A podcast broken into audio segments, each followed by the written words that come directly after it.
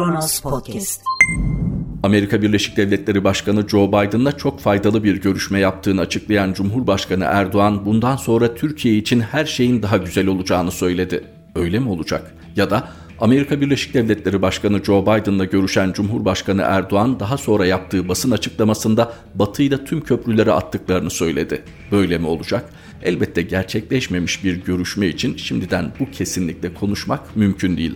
Burada asıl üzerinde durulması gereken konu izlenilen politikayla ülkenin kaderinin neredeyse dış aktörlerin tutumuna endekslenmesi. Bir organize suç örgütü liderinin ifşaatında da ülkeyi uluslararası arenada daha da zor duruma düşürecek verilerin bulunması. Merhaba, 13 Haziran 2021 Pazar günün tarihi ve Kronos Haber'de Kronos günden başlıyor.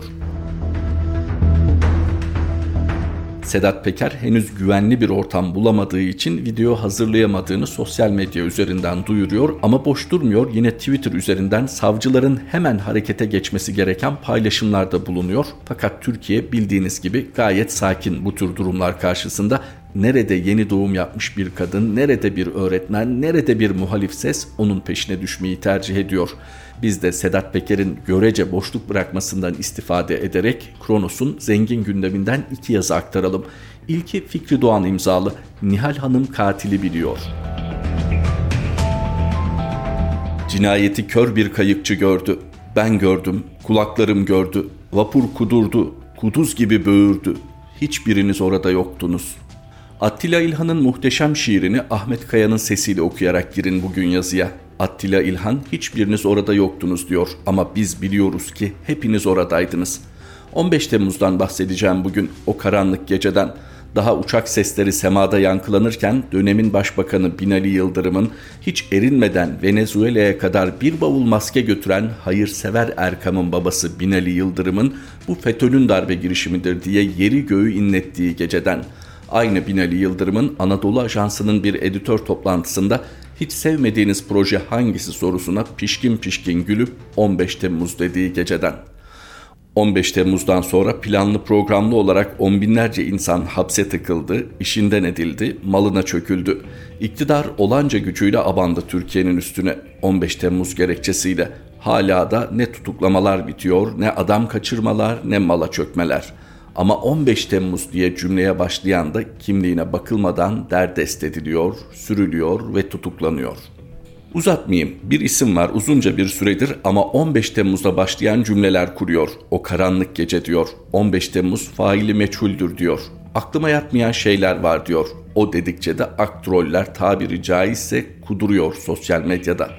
Nihal Olçok'tan bahsediyorum. O karanlık gecede köprüde oğlu Abdullah Tayyip Olçok'la birlikte katledilen Erol Olçok'un eşi Nihal Olçok'tan bahsediyorum. Halbuki AKP'yi AKP yapan, Erdoğan'ı Erdoğan yapan adamdır Erol Olçok. Yakından tanıyan herkes de bilir bunu. Peki nedendir eski eşini ve oğlunu o karanlık geceye kurban veren Nihal Hanım'ın şüphesi ve nedendir Nihal Olçok'a duyulan bu öfke? Gelin baştan başlayalım o zaman. Kimmiş Nihal Olçok ve neymiş bu öfkenin nedeni? Nihal Süleymanoğlu, Üsküplü Osmanlı bakiyesi bir ailenin kızı. 1978 yılında Üsküp'te doğmuş. 4 yaşındayken de ailesiyle İstanbul'a taşınmış. Ailenin büyük bölümü hala Üsküp'te yaşıyor bildiğim kadarıyla. Liseden sonra çalışmaya karar vermiş Nihal Hanım. Bir süre İngilizce tercümanlık yaptıktan sonra okuma sevdasına engel olamamış, İstanbul Üniversitesi'nde işletme okumuş. Unutmadan Erol Olçok rahmetli ile de tercümanlık yaptığı günlerde tanışmış. Erol Olçok'la evlendiğinde daha 20 yaşındaymış. Birini köprüde şehit verdiği 3 erkek evladı olmuş Erol Bey'den. 2013 yılının sanırım Ocak ayında anlaşmalı olarak boşandıktan sonra nedenini biliyorum ama yazmak bana düşmez, kimseyi de ilgilendirmez. Kızlık soyadı olan Süleymanoğlu'nu kullanmaya başlar Nihal Hanım. Türkiye'nin üzerine kabus gibi çöken 15 Temmuz milyonlarca insan gibi Nihal Hanım'ın hayatını da alt üst eder. Nasıl etmesin? O gece evinde olayları izlerken çalan bir telefonla öğrenir korkunç gerçeği. Önce Erol Bey kalp krizi geçirdi, Haydarpaşa Hastanesi'ne kaldırıldı der, ardından acı gerçek çıkar ortaya. Eski eşi Erol Olçok ve büyük oğlu Abdullah Tayyip Olçok köprüde katledilmiştir. Nihal Olçok o geceyle ilgili ilginç bir ayrıntıyı bir röportajında şöyle anlatıyor.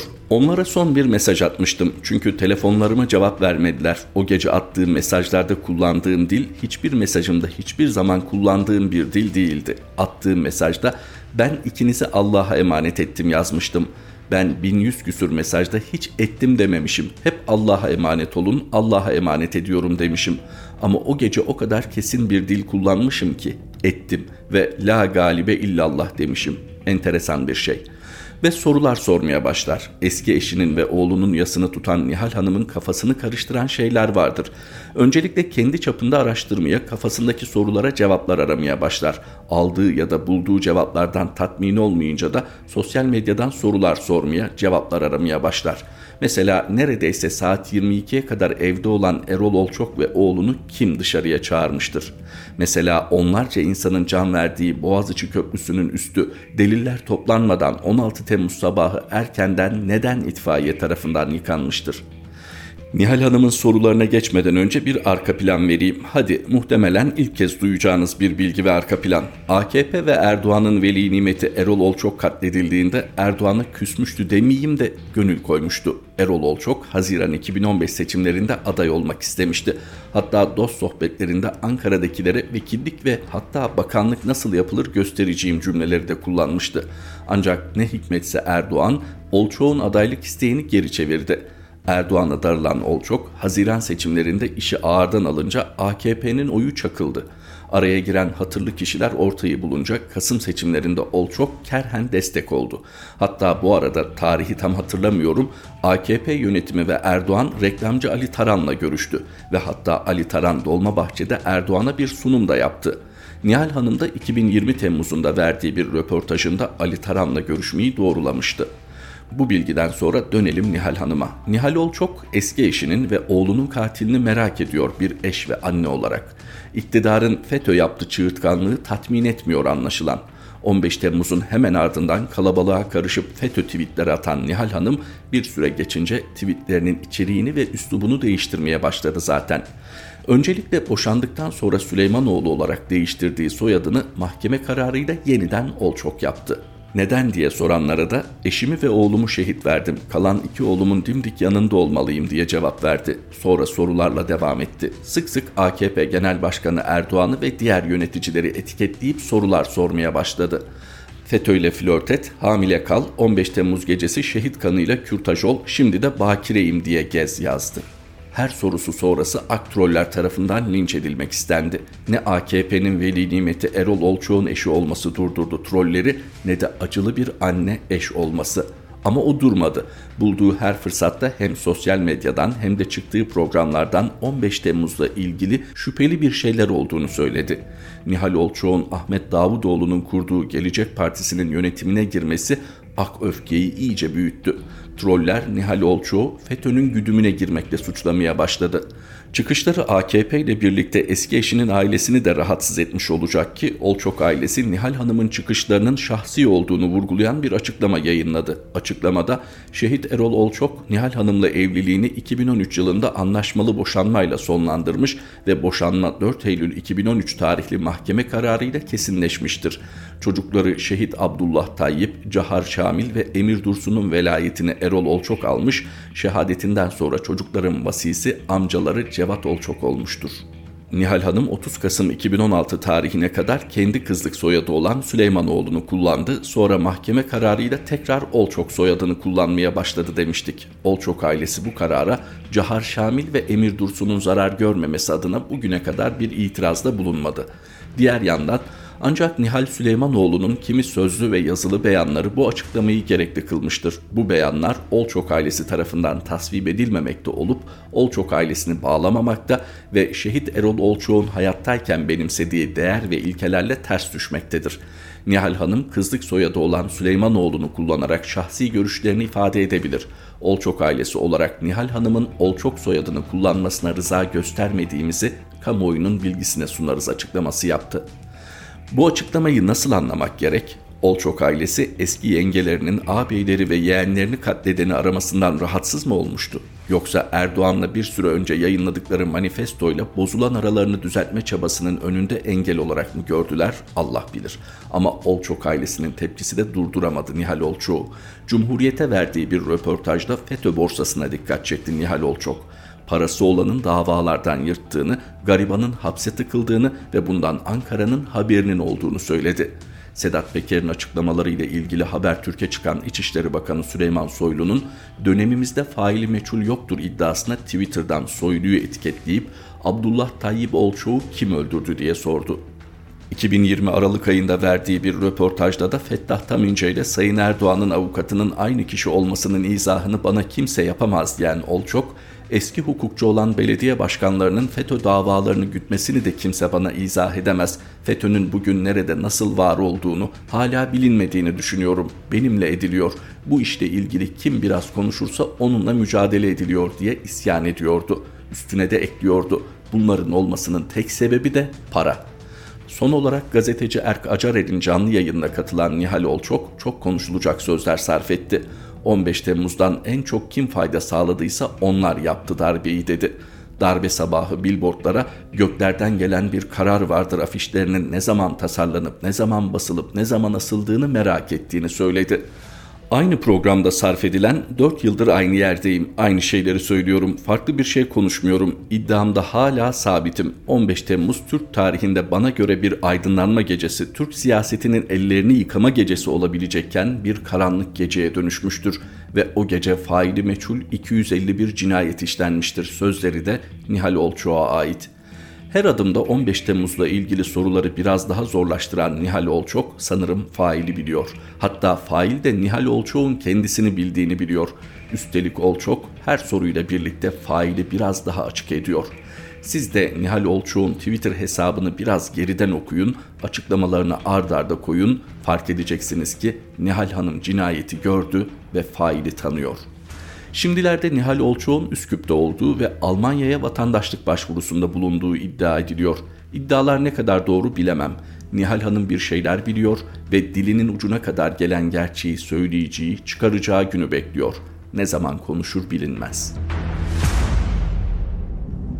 15 Temmuz'a dair önemli hatırlatmalar Fikri Doğan imzası taşıyordu ve sırada Ayhan Tekineş'in yazısı var. O da yine 15 Temmuz gibi önemli bir tarih olan 17-25 Aralık'ta gündemimize giren günah işleme özgürlüğünü ele alıyor.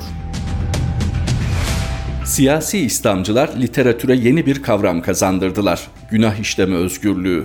İlk kelamcılar Mutezile'ye göre insan davranışlarını özgür iradesiyle işler. Bundan dolayı da günah ve sevap bütün fiillerinin sorumluluğu kendisine aittir. Cebriye ise özgür irade yoktur, insan ne yaparsa yapsın Allah'ın yaratmasıyla yapmıştır görüşündedir. İlk bakışta günah işleme özgürlüğünü savunanların mutezile gibi kişisel sorumluluğu önemsedikleri zannedilebilir. Hayır, tam aksine bu iddiayı ileri sürenler günahların sorgulanmasına karşı çıkıyorlar.'' Onlara göre insan özgürdür, fiillerinde hürdür, bundan dolayı da günah işleyebilir. İşlediği günahların hesabını yalnızca mahşerde Allah'a verir.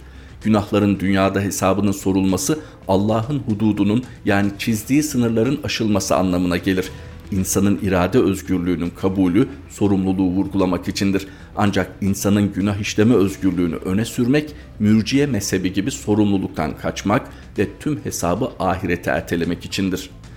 Ehli sünnet kesp teorisiyle sorumluluk ve tevhid inancını uzlaştırır. İnsan iradesiyle talep eder, Allah yaratır diye özetleyebileceğimiz kesp, kazanç hem seçme özgürlüğünü hem de ilahi kudreti aynı anda onaylar.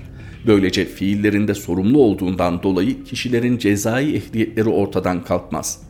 Günah işleme özgürlüğü ise klasik mezheplerde karşılığı olmayan yeni bir durumu tasvir ediyor. Bir çeşit eklektizm. İnsan özgür yaratılmıştır, günah işleme ve iyilik yapma özgürlüğüne sahiptir, teolojik açıdan doğru bir önerme. İrade özgürlüğüne sahip olduğu için de insan günah işleyebilme potansiyeline sahiptir. Yani teorik olarak günah işleme imkanına sahiptir. Ancak insanın günahı özgür iradesiyle işliyor olması günah işlemenin serbest olduğu anlamını çağrıştıran günah işleme özgürlüğü anlamına da gelmez.'' Özgür iradesiyle günah işleyen insan günahlarından dolayı sorumlu olur ve işlediği günahların hesabı ahirette sorulur. Bu sebeple işlenen günahların gizli kalması daha doğrudur. Yargılayan veya yargılayacak olan yalnızca Allah'tır. başka birinin bilmesi uhrevi yargılamanın sonucunu değiştirmeyecektir. Bu durumda günahlar araştırılmamalı, işlenen günahlar gizli kalmalıdır.'' Ancak yukarıdan itibaren söz konusu edilen günahlar bireysel günahlardır. Mesela kişinin ihmal ettiği ibadetler, ihlal ettiği ferdi yasaklar, kadere ve başa gelenlere isyan etmek gibi kalbi ameller. Bu tür günahların kişiyle Allah arasında kalmasında fayda vardır. Zira diğer insanların hak ve hukuklarını ihlal etmeyen bu tür günahları insanların bağışlama imkanı yoktur. Dolayısıyla bu günahlar ikinci şahısları doğrudan ilgilendirmez. Ancak yaralama, hırsızlık, kamu malını çalma ve gasp gibi hukuka taalluk eden günahlarsa hukuki açıdan suçtur. Dolayısıyla dünyada da cezalandırılması gerekmektedir. Ceza davası söz konusu olduğunda da suç tabii olarak araştırılacaktır.'' Hem İslam hukuku hem de pozitif hukuk insanların ve kamunun haklarını korumak için suçluların cezalandırılmasını öngörür. Ancak suçsuz insanların cezalandırılmaması için suç unsurlarının araştırılması ve zanlıların masumiyet karinesinin esas alınması gerekir. Keza şüphenin suçlunun lehine kullanılması, suçun kesin delillerle sabit olması, şahitlerin şahitlik yeterliliğinin araştırılması gibi yargılama ilkeleriyle haksız suçlamalardan insanlar hukuken korunur.'' Ayıpların araştırılmaması, gıybet ve dedikodunun yasaklanması, suçluların teşhir edilmemesi gibi ahlaki prensiplerle de hem suçluların rehabilite edilmesi hem de suçlunun kişisel onurunun korunmasına dikkat edilir. Bireysel ve kamu haklarının korunması içinse suçluların cezalandırılması zorunludur. Bunun için de yargılama, sıhhatli yargılama için de sorgulama gerekir.''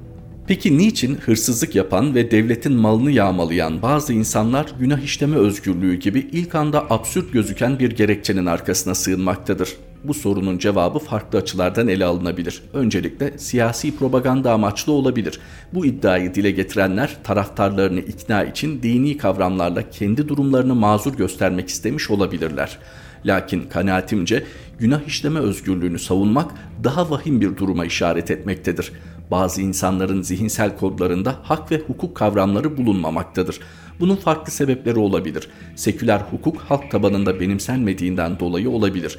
Göçebe topluluklarda, muhacirlerde ve bazı dağlık yörelerde örfe dayalı hukukun sosyal yaptırımı daha kuvvetli, ayrıca duygusal, ferdi yönü daha baskın olabilir. Şehirlerde yaşayan farklı din ve inançlara sahip insanlarda hukuk bilinci gelişmiştir. Azınlık haklarının korunması için hukukun gerekliliğine inandıklarından dolayı bireysel ve kamu haklarına karşı daha dikkatli ve saygılıdırlar. Ancak çevrede kalan bazı yöresel grupların grup asabiyetiyle toplumun diğer kesimlerinin haklarına değer vermediği, hızlı zenginleşme ve güç kazanma arzusuyla merkezde çatışma yaşadığı söylenebilir ötekileştirdikleri sosyal gruplara karşı düşmanca bir tutum aldıklarından dolayı da onların hukuki haklarını kolayca göz ardı ederler. İdeolojiler de benzeri bir işlev görür. Onlara göre kendi düşüncelerini paylaşmayanların herhangi bir hakkı da olamaz.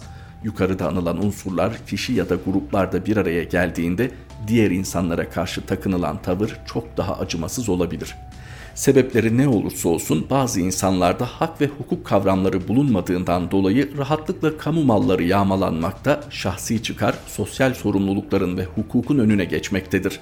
Vicdanen duyulan rahatsızlıklar da hayır kurumlarına bağış yaparak ya da ibadethane yaptırarak telafi edilmeye çalışılmaktadır.'' Unutulmaması gerekir ki dinler aşiret ve kabile hukukunu ortadan kaldırmak, temel hakları korumak, hukukun uygulanmasında subjektifliği ve keyfiliği ortadan kaldırmak için gelmiştir. Dinin yalnızca uhrevi boyutunun olmadığı, aynı zamanda dünyevi maslahatları gerçekleştirmeyi de hedeflediği hususu aslında politik değil, hukuki perspektifi vurgular.'' dinin dünyevi hayat üzerindeki etkisi sosyal sorumluluk ve hak hukuk hassasiyetinin vicdanlarda yerleşmesine katkı sunmasıdır. Aksi takdirde dindarlık duygusu dünyevi sorumluluklardan kaçma aracı haline dönüşür. Hukuk, hak mevhumunun vicdanlarda yerleşmesiyle yaşar. Akraba ve komşu hakkı gibi kavramlar hak mevhumunu hayatın her alanına taşır. En önemlisi de kamu hakkının Allah hakkı olarak nitelenmesidir. İslam hukukçularının bu yaklaşımında Allah'ın adı sanı bilinmeyen küçük büyük her bireyin hakkını kendi üzerine aldığı ifade edilmiş olmaktadır. Kamu hakkının iki yönü vardır. Birincisi dünyevi, ikincisi ise uhrevidir. Bundan dolayı kamu hakkında helalleşme, aldığını geri ödeyip kurtulma ya da hukuki cezasını çekip temizlenme imkanı neredeyse yoktur. Her halükarda hesabı sorulacaktır. Ayhan Tekin eş imzalı satırlarla Kronos gündemin sonuna geldik. Kronos Haber'de tekrar buluşmak üzere. Hoşçakalın. Kronos Podcast